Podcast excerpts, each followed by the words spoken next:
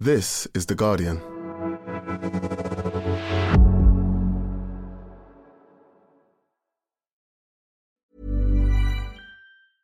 Finding your perfect home was hard, but thanks to Burrow, furnishing it has never been easier.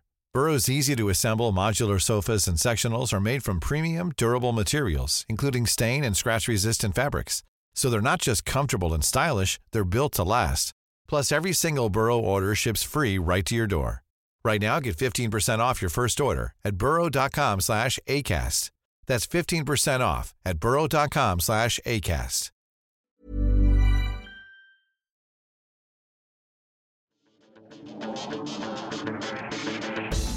Hello and welcome to the Guardian Football Weekly. Liverpool go five points clear at the top of the Premier League after a 4 0 win over form side Bournemouth. Diogo Jota running the show and Darwin Nunez spinning the wheel and landing on ice cool finishing for once. About time to make them at least second favourites for the title. A much needed win for Arsenal. Who knew an almost full strength Gunners after a week in Dubai would be out of form, patched up, no holiday Crystal Palace? Is this the end for Roy? Brackets disclaimer. It's never the end for Roy. Ivan Toney in moving the foam controversy. Forest have written to the PGMOL already. Hopefully they'll respond with, it's vanished and we can't see it. In unexpected things to say, a wonderful winner from Neil Maupay seals the points for Brentford. And then great fun in injury time at Bramall Lane. Red cards, penalties, sub keepers, non penalties as Sheffield United and West Ham draw 2 2. There's depressing racism in Italy and in the EFL. Europeans' finest circling around Newcastle for transfers. More players having a sad time in Saudi and Pam Ayres' birthplace. All that plus your questions, and that's today's Guardian Football Weekly.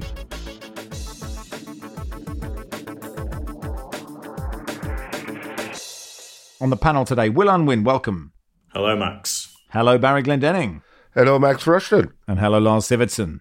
Hi, Max. Uh, let's start uh, on the south coast as uh, Storm Isha battered Bournemouth and the Vitality, and so did Liverpool, uh, Barry. Um, Copite says, Why do the media insist the team that is top of the league have a dodgy defence and no chance of winning it when they've only lost one game, drew at City, and have the best defensive record in the league? I mean, he's he's right, isn't he? We should be saying these guys are, if not favourites, second favourites. I wasn't aware that the media were saying these things about Liverpool's defence, were they?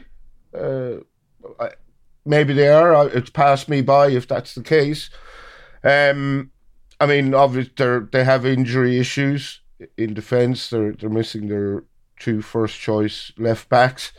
Uh, they're missing Trent Alexander. They were missing Trent Alexander Arnold yesterday uh, at right back, and I thought they played well yesterday. Conor Bradley made his Premier League debut right back. He's obviously not as good as Trent Alexander Arnold, and he's he's different to Trent Alexander Arnold, but I thought he played pretty well.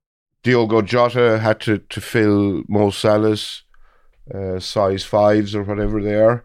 And again, not as good as Salah, different to Salah, but he also ran the show and, and scored two, set up one.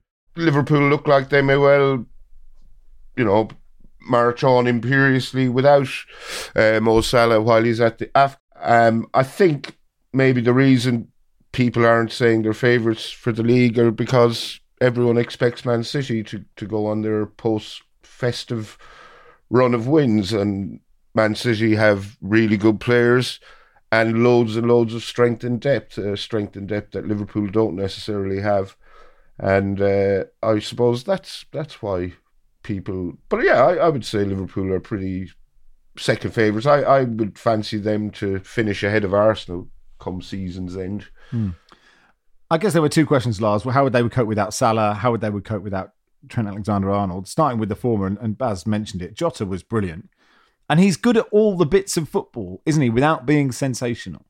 This is true, but I think what really marks them out in that front line that they're really interesting group of forwards that Liverpool have with like a couple of different things you can club can kind of mix and match as he has done very successfully. I think what marks him out is he's quite efficient with with his finishing and he's he's got this sort of knack for goals, which is an easy thing to say after he scored two really good finishes. But even looking at numbers, uh, like looking at the very excellent FBref website over the last uh, 365 days if you look at his other the other forwards Liverpool have like Gakpo has scored 0.4 two goals per game uh, non-penalty goals. Darwin have scored 0.49. Diaz has scored 0.29. So it's kind of half a goal per game and, and less. Whereas uh, Jota is at 0.78. It's like um, 0.8 of a goal almost per 90. So that, that for a winger is pretty sensational. So he just when he's had injury problems, he's know he's always been available for him, but when he plays for Liverpool, he he he does have this sort of clinical edge in, in the box, which is always good to have, and I think it's especially important to have when when Salah's missing. So him coming back, uh, just that as Salah's gone off to the Afcon, I think is very very good timing for Liverpool. Yeah, and uh, his second goal was great because the Bournemouth crowd sarcastically cheered a little too early. no, wait, oh shit. Um, uh, you mentioned um, uh, Jota's efficiency. I mean, Darwin Nunes, I guess, Will is inefficient, but yesterday he was great, and actually both his goals really different, but both brilliant. Yeah, I think with the Jota missed shot, it was very much a case thinking that he might be one of us playing five aside and that he would just stay on the ground having fallen over. It's like, that's the end of that one. Oh no, he's a professional footballer. Oh no, he's really good. Ah, oh, bollocks, we've lost. Um, yeah, I, I've, I've always been quite a big fan of Nunez.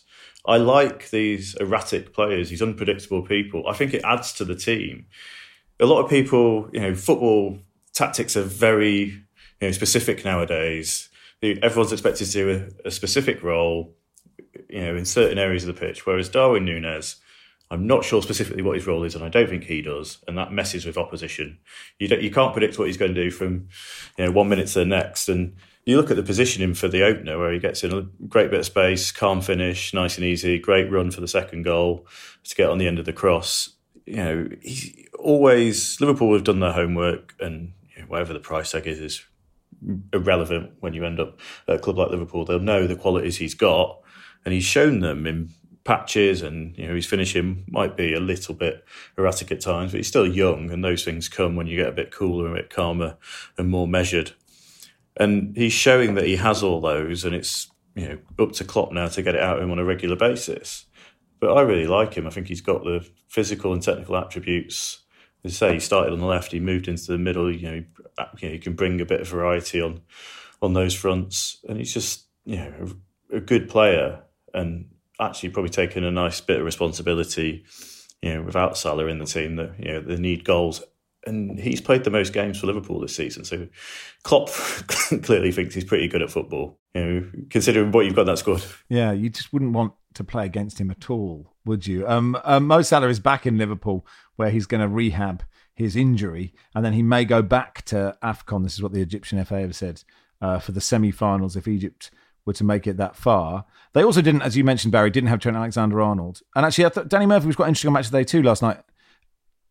Sort of showing Alexis Mac Allister, even though he plays in a different position, was kind of doing that role. Was his distribution was really excellent in this game, and that filled the the Trent void.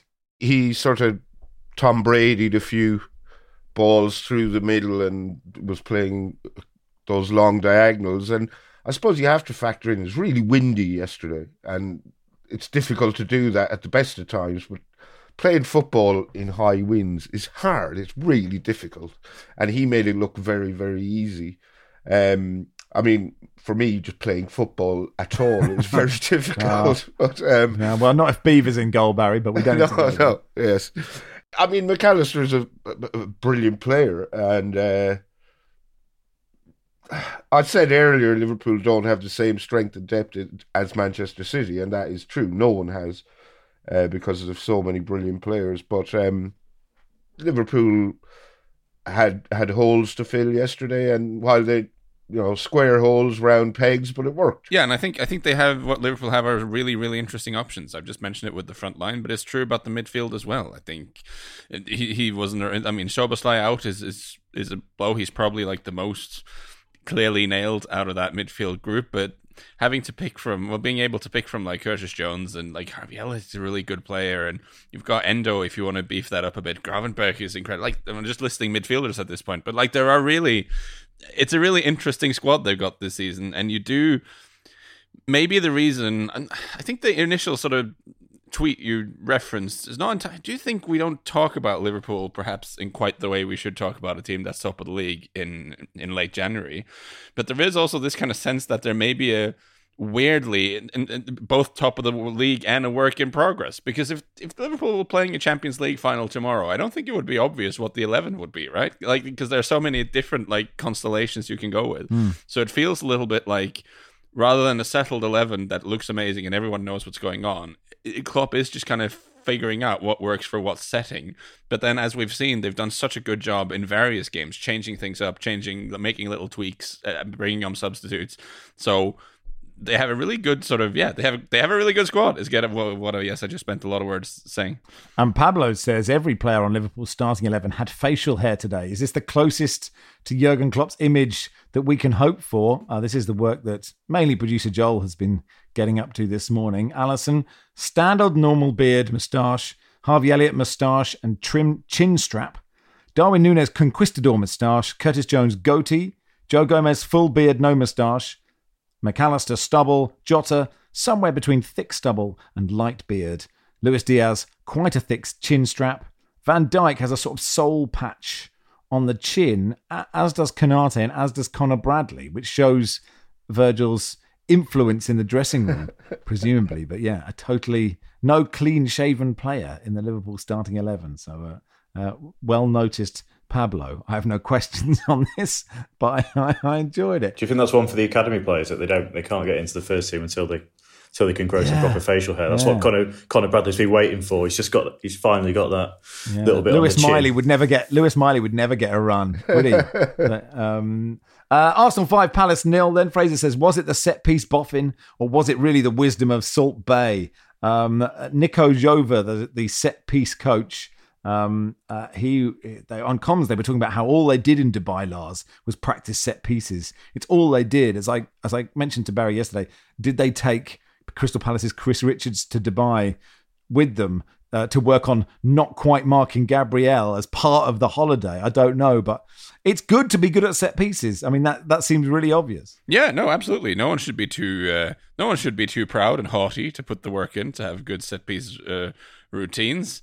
Do tend to think that from Palace's perspective, like that is a stinky way to lose this game. Like they're you, you're missing some people. You're going to the Emirates. There's like a bunch of different ways that game can go wrong for you, and conceding two corners so that you're two 0 down. Like that's uh, that's really really dispiriting. Well well executed. Maybe maybe that's maybe that's the key when they do these warm weather training camps. Just do a lot less training. Just work on set pieces somewhere where it's not quite so cold to stand around all the time. I mean, they did Will. Who was it? I think it was Match of the Day who sort of showed in really granular detail who's blocking who, who Odegaard's pulling his socks up. I don't know if I need all that analysis. I'm just quite happy seeing corners occasionally go in and occasionally not. But it's it's quite interesting how much goes into it. Oh, Lars, you have your hand raised. I can come back to you. Yeah, just after that, if I was Martin Odegaard, I would just be doing increasingly bizarre things with my socks and like I, I just start like doing the worm or something like really, really, odd, really odd things on corners just to see what the people in Match of the Day make of it. Get some MC Hammer pants. Yeah. Go across the box, slide across the box. Yeah. Yes. You could you could pointedly roll one sock right down and pull the other one right right up under your shorts. It would really distract the defender. Maybe that's what Chris Richards was doing. He was just looking at Odegaard messing with socks, going, "Oh, hello, hello." Maybe I've What does that mean? Yeah, maybe I've worked this out, and then by the time he's worked it out, it pulls in the back of the net. Unfortunately, Yeah, I mean, because sometimes, sometimes Barry, I have a sort of oversimplistic view that just sometimes the corner is hit in such a way, and everyone's running, and then sometimes an attacker will just get the flight of the ball. I mean, there's obviously skill in heading the ball, and there's real bravery in heading a ball, and Gabriel showed that. But sometimes it's just where the ball goes. I get what you say, Max, but if it's it's a lot easier if you're if you get a free run at it. So if your teammates are blocking defenders and someone's standing right beside the keeper, then your your job in reaching the ball and getting highest is is made that considerably hmm. easier. So that is interesting. I was just thinking about translating it to Sunday League. You know, like because everybody in Sunday League, no one knows what they're doing. No one ever scores from a corner. But really, you get half your attackers to just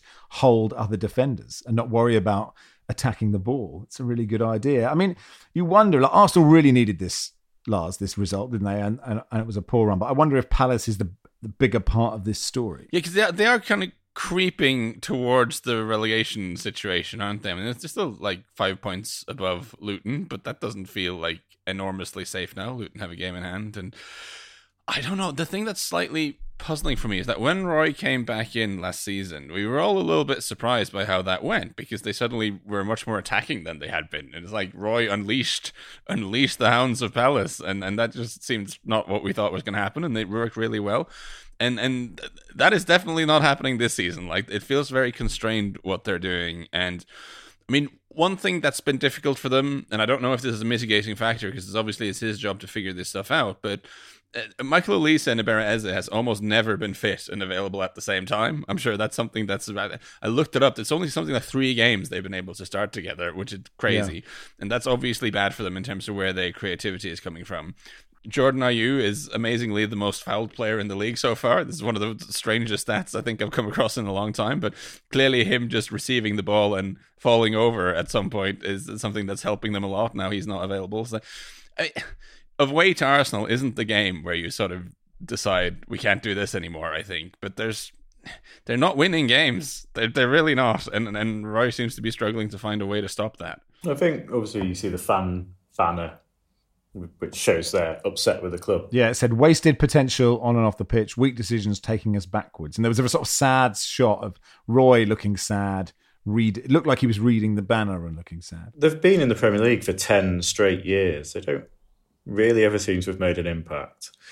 The problem the fans have now is that you look at other clubs like Bournemouth make bold decisions when it comes to getting Iraola, Brighton get De Zerbi, they have a structure, they have a plan. Palace's plan seems to be if they can get the best player in the championship, that's pretty good. They don't have a striker that will ever score enough goals there's a lot of money being made out of 10 years in the Premier League, and to not have, have managed to find a striker that might score 10 to 15 goals a season seems pretty inept. And the recruitment seems quite boring at best, I would say. And that's it. And when you've got a problem, yeah, fine. You've brought in Roy Hodgson to the end of the season to keep you up. That, no, no, no issue with that. That's fine. But when it comes to the summer, you have to make a plan for the future. And unfortunately, as much as I like Roy Hodgson, having a 75 year old in the dugout is, doesn't really imply long term thinking because they had those months to think, oh, you know, maybe maybe we could get Iraola or someone off that ilk or a younger coach. And I'm sure Roy would have generously taken another position at the club. And I think that's what frustrates fans that it doesn't really seem to have sort of modernised. Selhurst Park is quite antiquated in you know Premier League terms. It's you know it, it doesn't seem to be any sort of natural indication of where 10 years of Premier League money is, is being funneled. Hmm. I, I, presume, Barry, that Graham Potter was shoehorned in for the job. He was even taking notes in the stand, but apparently um, Palace have passed on Graham Potter because he used to manage Brighton. And because of that rivalry, they, they won't go there, which seems. I mean, I know it can be quite an incendiary rivalry, but that seems. I mean, whether Potter is the right man is a different question. But that seems an odd thing to do. Do you do you think the writing is on the wall now for for Roy? Well, my prediction going into this weekend was that Palace would lose heavily, and I thought we would be discussing uh, Roy Hodgson's dismissal on this pod, or else you'd have to do a voice note, you know, later to, to add in uh, after when he can, can you do it barry? I'm really i'm really tired. Ian is not sleeping. I, I i pass on voice note duties to you if roy gets the bullet at you know midnight my time. I i will happily do that for you yeah. I mean i i think he probably should go um the thing about potter them passing on potter because he used to manage brighton is quite interesting because i know for palace and brighton fans that is an incendiary rivalry but it's one everyone else sort of looks at and just shrugs their shoulders and can't really get their head around it because they're not neighbours. You know, we we've spoken before why they are rivals. Whether or not Palace fans would care they used to manage Brighton is for them to say. I, I honestly don't know. There seems to be a bit of turmoil behind the scenes at Palace. So you've three different American investors. Uh, the main shareholders, John Textor, who apparently would like them to go on more flamboyant forays into the transfer market. Uh, but Steve Parish, who is the minority shareholder, I think his I think his stake in the club is now around ten percent, but he seems to run the club, so he has he decides who they buy and he decides who manages the club. And apparently, um, Parish and Textor fell out quite recently over the American guy's takeover of Lyon, Uh, there was shares had to be shifted from one holding company into another and perished in sanction. It was all very boring, but they, apparently they're they're not seeing eye to eye at the moment. And then you've these two other guys in the background, David Blitzer and Josh Harris, who have about twenty percent each, I think. So yeah, there just seems to be questions over who is actually making the behind the scenes decisions, and that that could buy Roy some time. I also just think very briefly I can't imagine Roy Hodgson will get them relegated. And if you're the owners of Crystal Palace, you're probably looking at it right now thinking that'll do. Like we first season in ages without Wilf Zaha, had some bad injuries, you know okay, if we just stay up, we regroup in the summer, we go again. Whereas I do think if they get rid of him, there's quite a few replacements out there who may well get Palace relegated somehow. So it is one of those, from the owner's perspective, better the old devil you know. But I totally get why the fans are not at all enthused with what they're paying to watch every week. Finding your perfect home was hard, but thanks to Burrow, furnishing it has never been easier. Burrow's easy to assemble modular sofas and sectionals are made from premium, durable materials, including stain and scratch resistant fabrics. So they're not just comfortable and stylish, they're built to last. Plus, every single Burrow order ships free right to your door. Right now, get 15% off your first order at burrow.com slash ACAST. That's 15% off at burrow.com slash ACAST.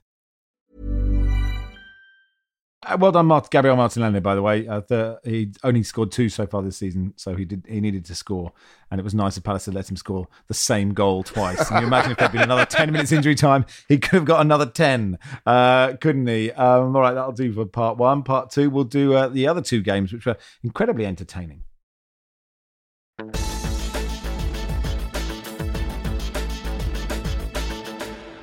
Welcome to part two of the Guardian Football Weekly. Uh, to Brentford, then they beat Forest three two.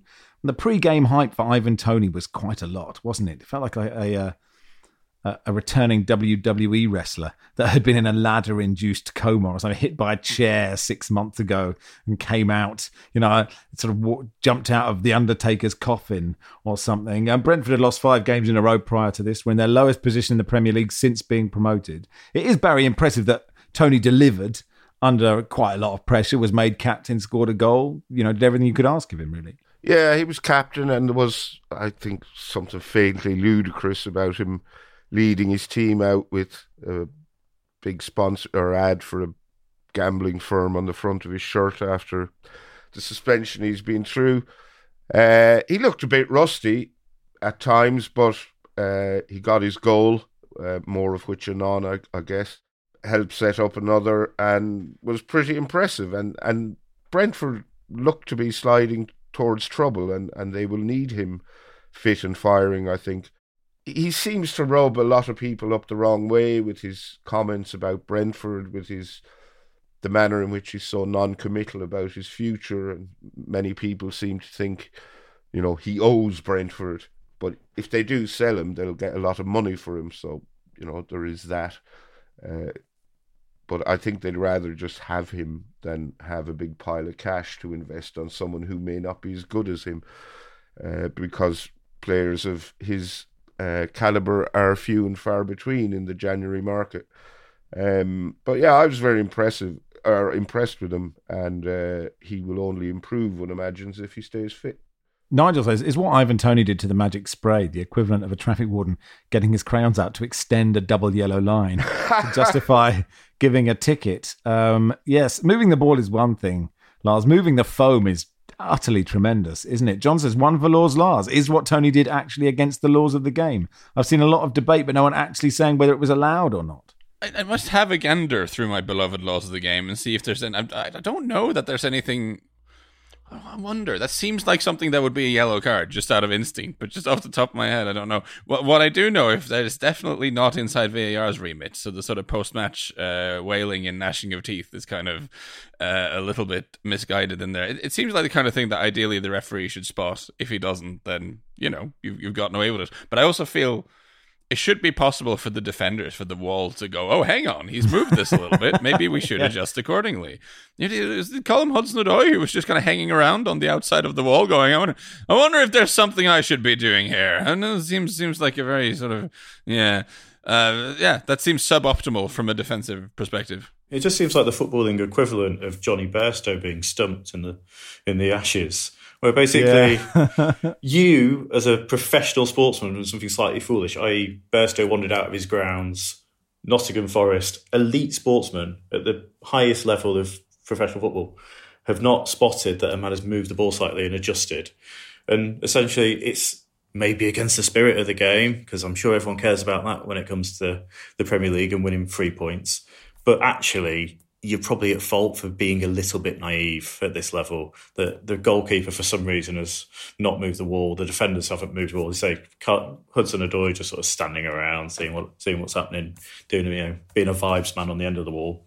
Yeah, it's just it just seems like that. It- you've just not. Yeah, you should be better. You sh- you sh- this is your job to stop the ball going in the net. If the ball's moved half a yard, you should be able to see that. He wasn't even on the end of the ball. He was about two yards away. And then he did just go, you know, he just sort of lazily swung a foot as if he was walking through the park and a ball came near him from another game and he tried to kick it back and went, ah, it's not. I, I would say, Max, if I'm walking through the park and a ball rolls my way, I give it my. I really Yeah. focus on Yeah, yeah, yeah. No, you're absolutely trying right. to send it back from whence it came. And then you then you shotter it. Um, Forest have written to the PGMOL and the Premier League. I believe if you if your letter is really well written, you get three points. I want PGML to start writing to the clubs when they make like every little mistake in the game. It's like, well, the defender kicked that ball the wrong way. Just like the stern letter from PGML incoming immediately. Yeah, they're right. They should write to whichever Brentford player it was, smacked it 20 yards in the air just before Danilo scored that brilliant volley to say, Yeah, no. yes, that was not a good clearance. Anyway, they've, they've, they've written to them um, uh, to ask for an explanation uh, over the controversial free kick. Um, Gary Neville tweeted, Club's right to the PGMOL is embarrassing. Liverpool and Arsenal started it, set the precedent for this nonsense. Refs should be doing better uh, and are under enormous pressure at the moment. It's in clubs' interest to work with them to make them improve. This public posturing is unnecessary. Um, I could probably agree with that. I mean, back to the actual football. Will Neil Maupay's winner was absolutely sensational. Like three and three for him. It warms the heart. Like he is, he is clearly such a talented player, and like I, I was worried that he wasn't anymore. Yeah, at Everton, he did, didn't look like he could you know, hit a barnyard door with a banjo, did he?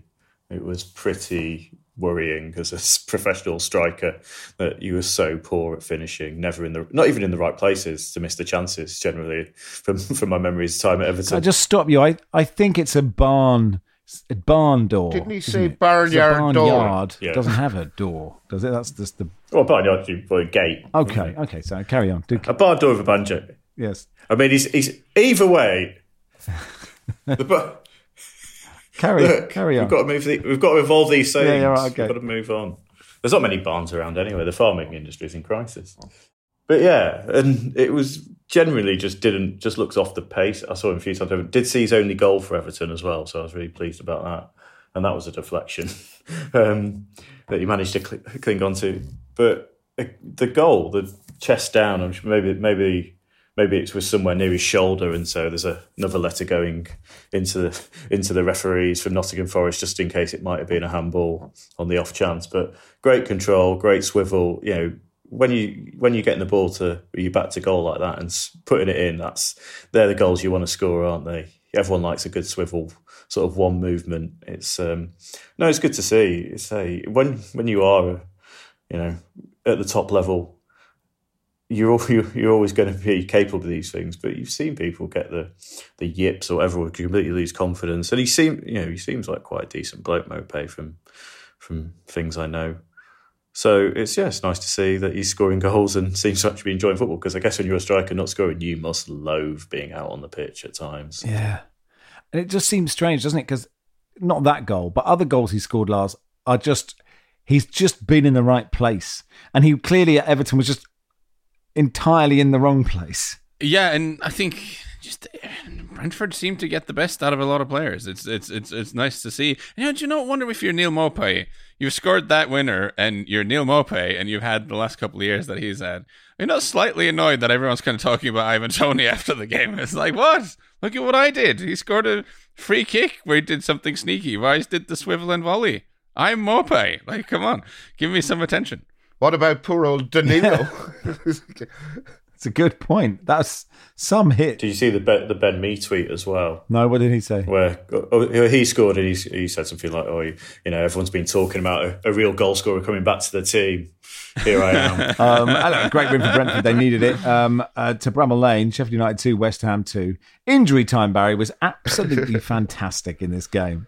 Yeah, uh, it was uh, superb. Um, we had red cards, we had a uh, penalty and not a penalty that possibly should have been given, a penalty that was given and probably shouldn't have been given.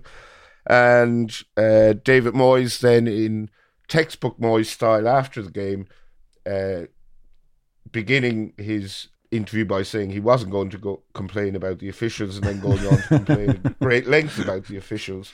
Uh, sort of a, a non moan moan uh, to put with a, a non celebration celebration. But um, I thought Sheffield United were possibly unlucky not to get all three points out of this game. Uh, and they certainly deserved the point. and I even if the penalty they got at the end was, I don't think it should have been given. Uh, Fabianski, sorry, Areola. Fabianski wasn't yes, on the pitch. Fabianski yes. hadn't. uh, Areola came off his line, uh, got an elbow in the face, which led to him having a bloodied nose, and uh, Ollie McBurnie got a penalty for it. I'm really not sure why. Phil says after a grueling shift like that, a gentle warm down or full ice bath for Lucas Fabianski. Um, uh, yes, I, I, I'm I'm with you, Barry. When I first saw it, Lars, I thought that's a penalty in the sort of Onana Wolves game. Keepers never get penalised for these things. I'm glad to see a keeper has finally been penalised, but actually, I think that was slightly unfortunate. Yeah, I, I kind of had the same journey, Max, as you did with that one. I, I initially mm. like, well, he's come flying out with his fist there. I mean, thank God someone's actually given a pen for that because keeper shouldn't be allowed to do it. But you watch at the replay and you think yeah, he has he has definitely been uh, a little a little unfortunate there. Uh, and but, but it's again West Ham this is such a, the whole West Ham situation. Sort of pivoting here, but the whole West Ham situation is so weird because they were not good in this game, but they managed to get themselves in a winning position that they shouldn't have given up, and it just feels like there seemed to be a significant amount of disgruntlement amongst a certain section of the West Ham fan base, which I was completely understand watching their games, but at the same time they are sixth, which is really good for West Ham. The whole situation kind of boggles the brain uh, for me. I can't figure out what's happening which is bad for, for for a podcast. And they were missing several very important players yesterday. You know, Paqueta, Mohamed Kudus, Alvarez, Michail Antonio, Benrahma to a lesser extent, all out. And you know, a draw at Bramall Lane under those circumstances isn't the worst result in the world. Yeah. They're sixth and the five teams above them are all really quite good. I mean, that's another point that's worth making. It's like that's probably as high as you could ever imagine they could get th- this season. Um, Will, what did you make of the the penalty that wasn't given? Simon says Jarrod Bowen rugby tackled an injury time, but no penalty. Madness. The Sheffield United player was not even looking at the ball. I'm not sure. I felt like he was looking at the ball for some of the time, and I just couldn't. I honestly could watch that forever and not know who was fouling who. I would give it as a penalty but it's not a hill I'm willing to die on. It was. It, it's uh, he did. No. It, it didn't look much into it until he turned around and sort of was eye to eye with Bowen as he as he took him down. It was looked like it was one of those where you sort of in the box, you're holding on to each other. This is what happens. And for some reason, he spun around to make it look a bit more obvious, just to just to get the referee's interest going. And especially, obviously, after what happened at the other end, you think everyone's a bit on edge about what's, what happens in the box because the Areola one really wasn't a penalty.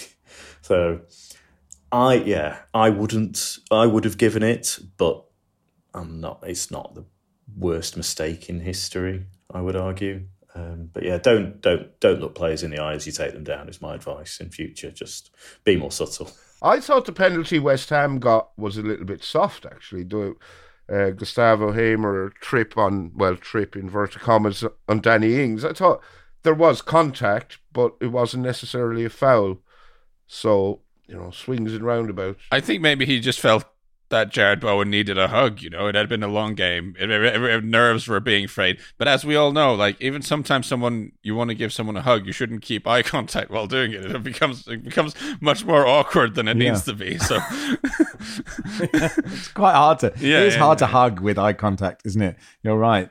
Um, I, I mean, the person who needed a hug was David Moyes. When the penalty was given for Sheffield United, I mean, he looked he looked haunted, like ashen faced. It was sort of quite extraordinary to see a man who is quite grey anyway go even greyer. I just, I think what I was trying to articulate very poorly earlier, so poorly in fact that it may not make the edit, is that if you just didn't know anything about what's happened this season and you watch this game just from a West Ham perspective and you watch their almost total inability to like get any passing moves going and David Moyes looking haunted on the sideline and just scrappy and just nonsense happening at the end and Moyes complaining about the referee you'd think they were like 16th or something like the whole after and I completely get about the players not being available but it just had such a like a lower half of the table vibe to the whole thing and then you look at the table and they're sixth. It's an incredibly weird uh, situation, mm. but, uh, but but that's but that's where we are. I spent not a lot of time, Barry, thinking about Rhian Brewster I mean, he spent not a lot of time playing football in this match. I don't really know what to make of him. Was it Liverpool they signed him from? And big money, and he didn't. He he's again. He seems to be one of those strikers who's good enough for the championship, not good enough for the Premier League. You know, so decent championship player, but and and but then Dominic Solanke, I think we all thought that was the case with him, and he's come good this season. It may prove to be a, he may prove to be a one season wonder. Yeah, I, I like you, Max. I have not really given Rhian Brewster a second thought in a very long time until he clattered into Emerson and, and got sent off. Rhian Brewster's millions, uh, 23 and a half million of them from, uh, uh, that's what he cost uh, from Liverpool. Uh, Will, do you think Ben Brereton Diaz is, is slightly above the too good for the championship, not good enough for the Premier League. I thought he took his goal brilliantly. Actually, that touch was great, but he missed another chance. But I like him. Yeah, I think it was the chance he missed was slightly worrying. I mean, he's not he's not played in the Premier League before, has he? This is his this is his chance. So, unfortunately, I can't really offer any good analysis. Was good in the Championship, did nothing in the Liga. So let's see how he do, let's see how he does. Mm. That's the fun. Brewster, we know, is probably not good enough for the Premier League. So Ben Brereton Diaz will you know bring a bit of jeopardy. We can all decide. We keep focus on him because the the chance he missed, I'd be a bit more worried about because he threw on goal and he completely lacked composure. But as I say, for the first one, he he pounced. That was the important thing. Very much, you know, Areola probably should have done better in getting the ball in a slightly different direction. But um, yeah, no, it was a it was a good it was a good finish um, and say in the right place. Yeah, it was interesting. James Ward Prowse afterwards a, I really liked his penalty, culture and power from that penalty. But compared to Moyes afterwards, Ward Prowse was incredibly honest, saying we were not really very good and we've got to be better than that. And it was just so refreshing. It's always refreshing to hear somebody sort of be quite honest about what we've all just seen on the pitch. So uh, credit to him for that. Um, Aston Villa have rejected an offer from West Ham to sign John Duran on loan with an option to buy. Um, they're reportedly interested in Armando Broja from Chelsea. Um, although Danny Ings did play quite well in this game. I mean, he hasn't scored many or any, or he hasn't scored a lot of goals, but I thought he had a half decent game. He hasn't really played much, though. Yeah, you can't score if you're not on the pitch. Yeah, he worked hard, and but it, it was a decent performance, but miss, missing a goal, and he, I would imagine he will be annoyed he didn't score. All right, that'll do for part two. Brighton Wolves play tonight, of course, uh, the final game of this extended Premier League two week weekend. And uh, we'll be back in a sec with any other business.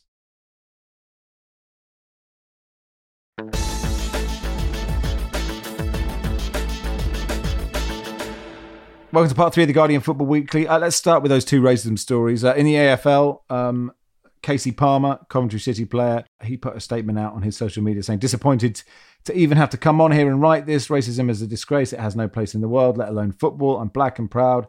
I'm raising my three kids to be the exact same. I'll be honest, it feels like things will never change no matter how hard we try. A couple of fans doing monkey chants don't define a fan base. I appreciate all the love and support I've received. Um, Sheffield Wednesday and Coventry City uh, sent out a joint statement on this, actually, uh, condemning uh, what happened. Mike Maignan, similarly AC Milan keeper, uh, he alerted the referee before leaving the pitch, uh, Udinese, uh, due to repeated racist chants um, from local fans, as reported by the Italian media, was followed by his teammates down the tunnel.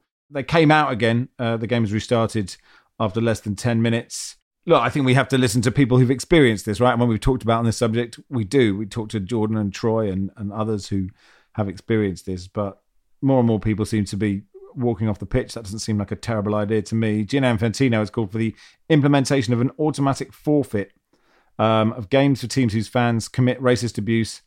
Um, he says, as well as the three step process match stop, match restop, match abandon, we have to implement an automatic forfeit for the team whose fans have committed racism and caused the match to be abandoned, as well as worldwide stadium bans and criminal charges for racists. Um, uh, and actually, we haven't done a pod on racism in quite a long time, so it's something that we should it's something we should do and we will do. Um, I don't know if anyone else has any strong thoughts on they want to say on this. Well, it's it's just that you know what Kasey Palmer says is correct that a couple of idiots don't define a fan base. This is the second act of you know sort of disgraceful act we've had at Hillsborough this season, and in the first one when some moron.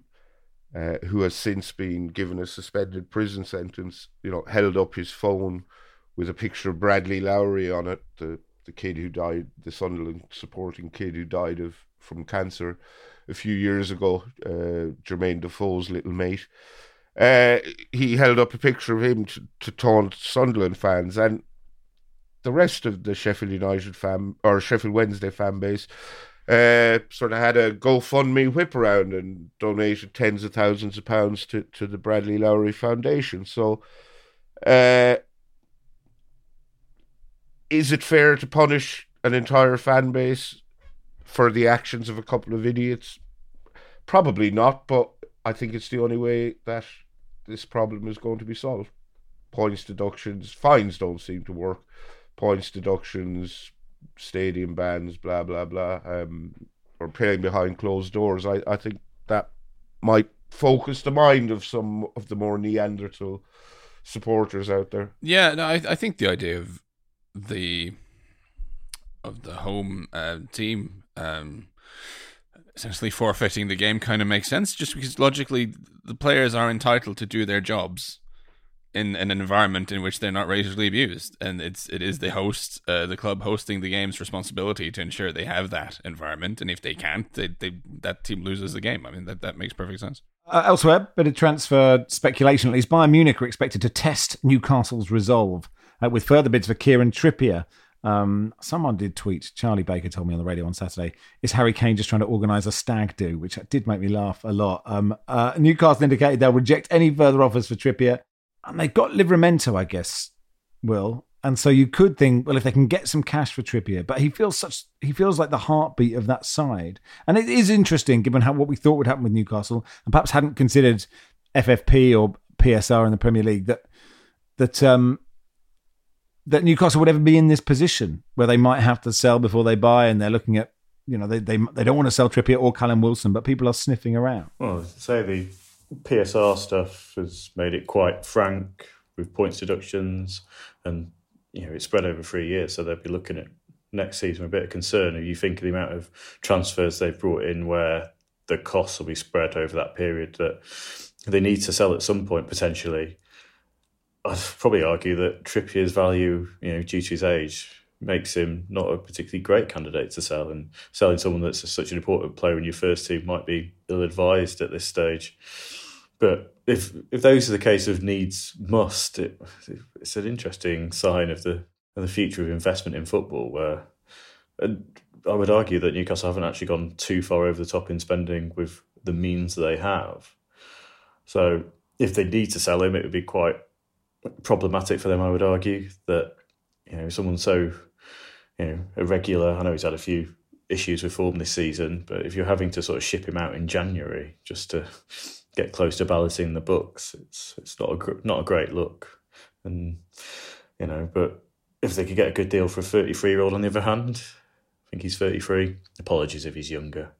Um, yeah, it would be it it might make some sense, but I'd still be surprised um, from a footballing point of view to with Newcastle not doing particularly as well as they may have liked at the moment to, to sell a key player when you can't replace him. They might have Livramento, but the strength in depth at Newcastle is not the best. Mm.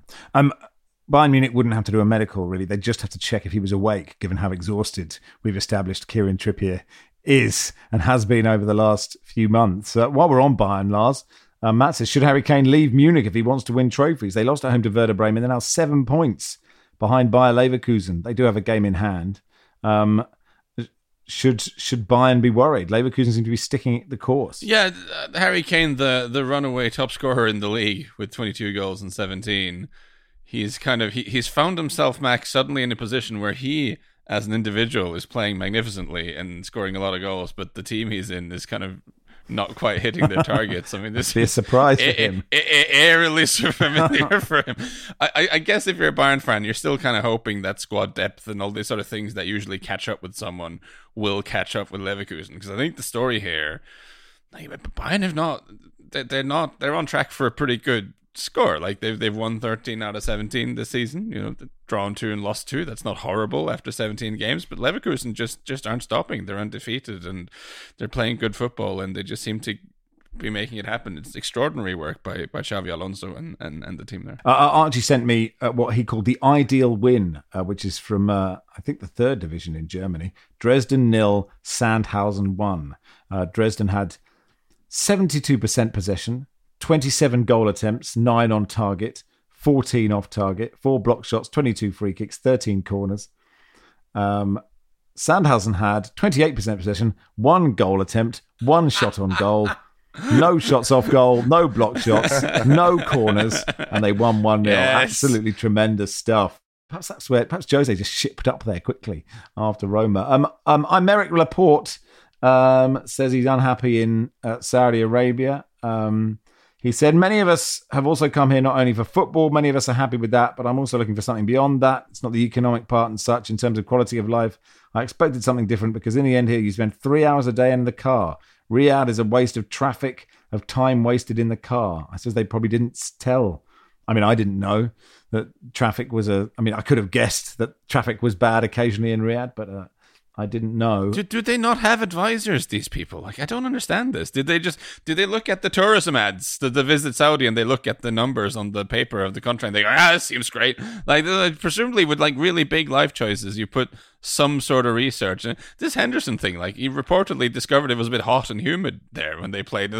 I get, I feel like it gets a bit hot in Saudi Arabia. I feel like someone should have been able to tell him this. Like this whole situation is absurd to me. Mm. Uh, Jack says, can you rank Ronaldo's comments from least to most delusional? He said, to be honest, I think the Saudi league is not worse than the French league. I think right now we're better. Um, he said, This year I did a fantastic season. I was the best goal scorer. Imagine beating animals, young lions like Erling Haaland with the goals. I am proud. I'm 39 soon and I'm looking good. I'd love to have the confidence, Barry, to just say, I'm 45 soon and I'm looking good. Yeah, I'm 51 soon and I look like a sack of shit.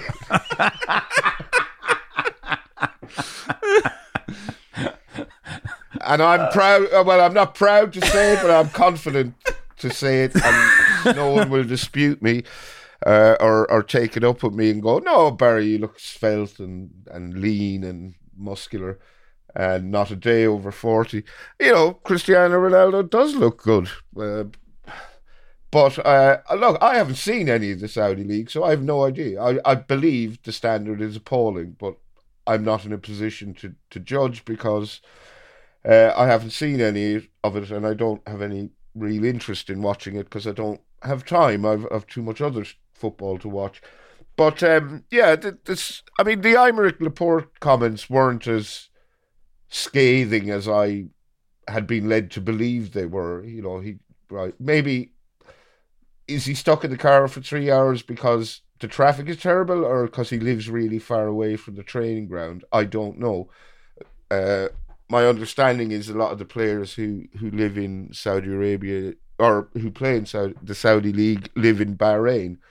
Uh, I'm not sure how far of a drive it is to, to get to the training ground. Uh, I think you have to cross a, a quite long bridge. But um, I'm sure the car Aymeric Laporte is stuck in is quite a nice car. And He's got no aircon. it's a disaster. Didn't think this through. You know, the sweat mark on his seatbelt when he gets out. And he's just like, oh dear. Uh, in the WSL, Lauren James got a hat trick for Chelsea in their 3 1 win over Manchester United that weekend. Uh, Women's Football Weekly is out tomorrow. Uh, so listen to that, please. Um, pretty much rules Manchester United out of the title race. Um, and Chelsea march on. Richard says if you want to change. Uh, a change to the usual and are doing any fit bar corner, feel free to look up what was number one when Craig Gordon uh, made his debut. Uh, Craig Gordon plays uh, 7,777 days after making his competitive debut on the 6th of October 2002. 21 years, 3 months, and 15 days ago. Number one was a double A side, The Long and Winding Road, Suspicious Minds by Will Young and Gareth Gates. I don't recall if they sang both songs together or they both recorded one of them. I, I've forgotten that, but sort of the original pop idol, wasn't it? They just knocked off. Uh, uh, Pink's just like a pill off the top spot. I mean, it is. It is. Uh, we're being flippant, but it is quite an impressive achievement by Gordon because he suffered. A, I think he was at Sunderland and he suffered a really bad knee injury, and he more or less retired.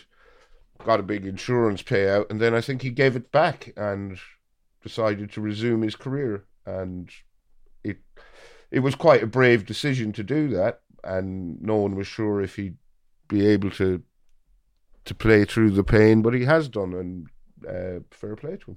On the last pod, I was trying to list, uh, reel off uh, famous Bristolians uh, for some reason.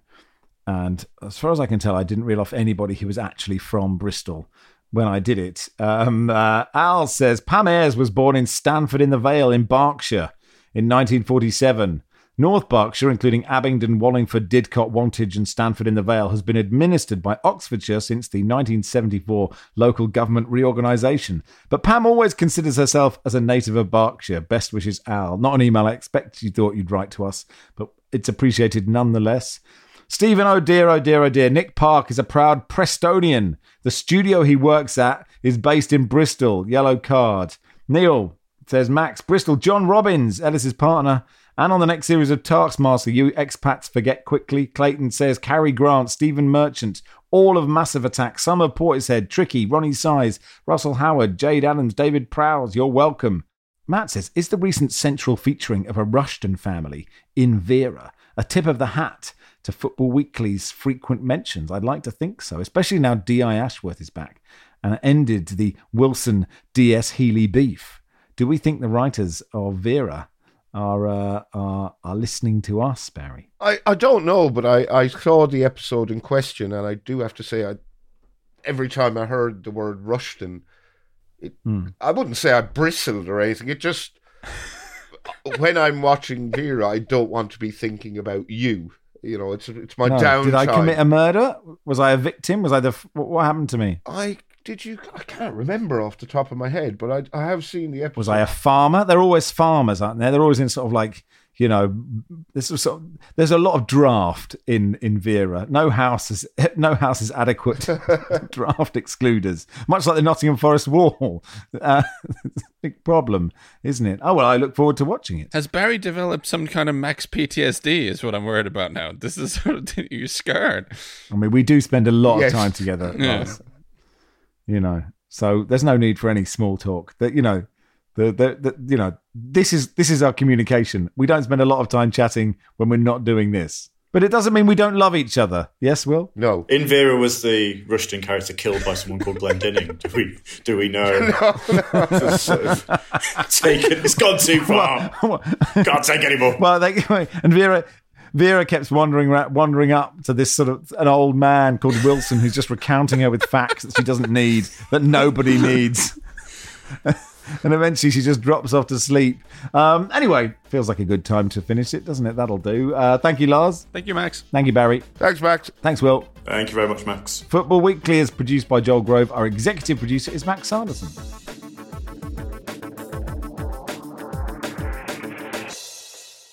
This is The Guardian.